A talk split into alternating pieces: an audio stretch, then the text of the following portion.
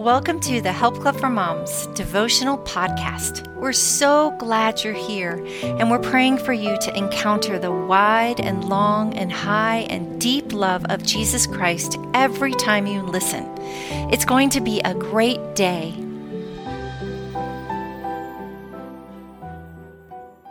God's Promise for Our Marriage by Rachel Jones. Let's pray. Dear Heavenly Father, thank you so much for the gift of marriage. Thank you for creating this relationship, this strong, um, beautiful way that two people can become sacrificial and completely commit to one another. I pray that every marriage represented here, Father, is seeped with grace, forgiveness, patience, and kindness, and that most of all, you are at the center. Lord, we love you. Amen. Psalms 85:10 Love and faithfulness meet together, righteousness and peace kiss each other. I remember vividly a moment a few months ago where I knew that my marriage had been coasting for years. It hit me hard that we were raising four incredible children, we enjoyed each other's company well enough, and we got along and hardly ever fought. But I could also crack down on my to do list and not really notice my husband most days. I felt very defeated and restless.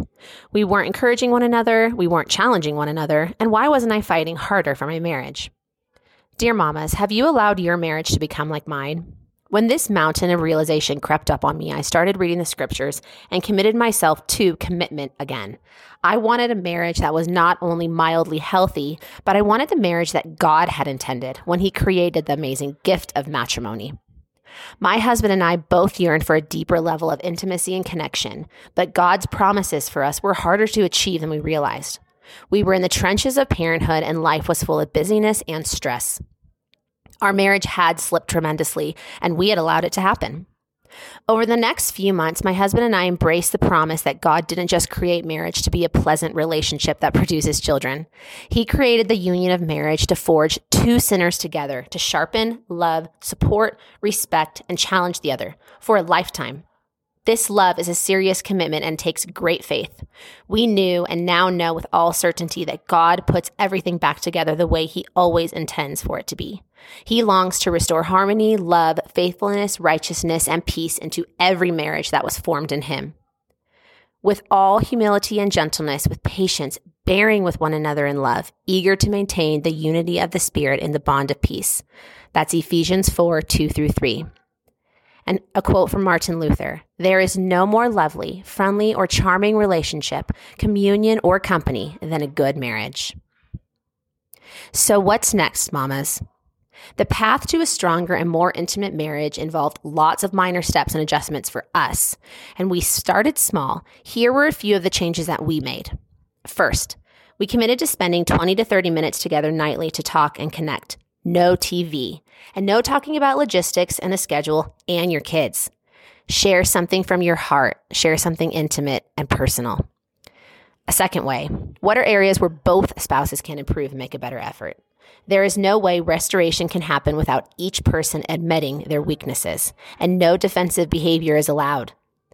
The third way we each thought of one way where we could completely serve the other, and we didn't receive anything back.